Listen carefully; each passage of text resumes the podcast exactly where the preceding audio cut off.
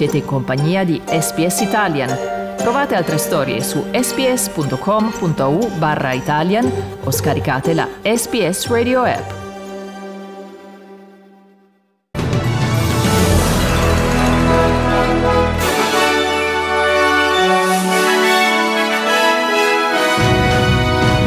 Stati Uniti Donald Trump mette in discussione la validità dei voti, mentre il neoeletto presidente Joe Biden si prepara ad iniziare l'incarico.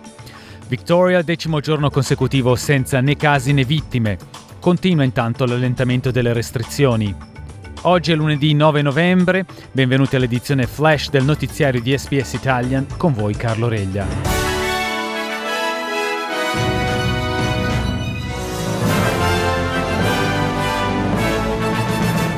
Il democratico Joe Biden e la sua squadra stanno lavorando sui prossimi passi per affrontare l'emergenza coronavirus negli Stati Uniti, in vista dell'inizio formale dell'incarico a gennaio.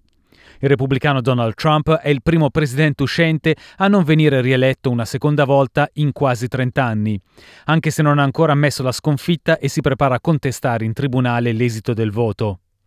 Gli esponenti di punta del Partito Repubblicano non hanno ancora riconosciuto la vittoria di Biden, mentre quest'ultimo presenta la risposta al coronavirus come la sua priorità più importante. Trump ha più volte insistito falsamente che l'elezione è stata truccata, ma i suoi commenti su Twitter sono stati accompagnati da avvisi che mettono in dubbio la loro veridicità.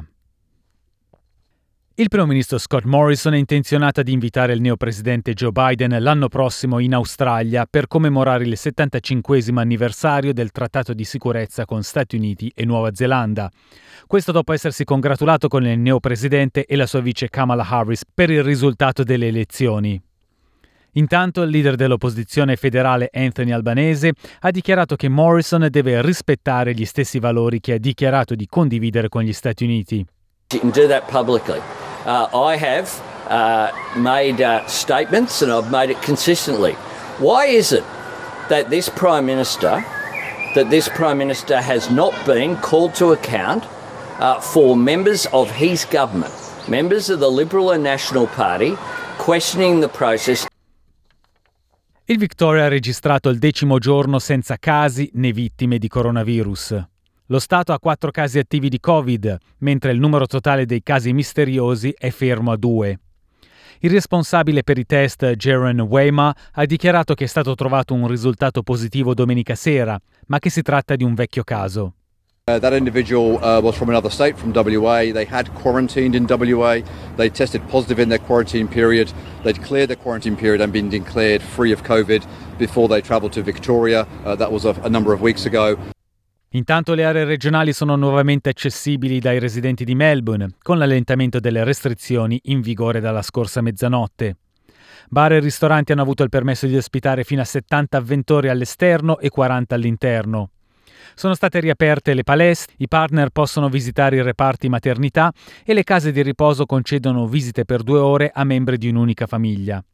La prossima data per ulteriori allentamenti delle restrizioni è il 22 novembre. Grazie per aver ascoltato l'edizione flash del notiziario di SPS Italian.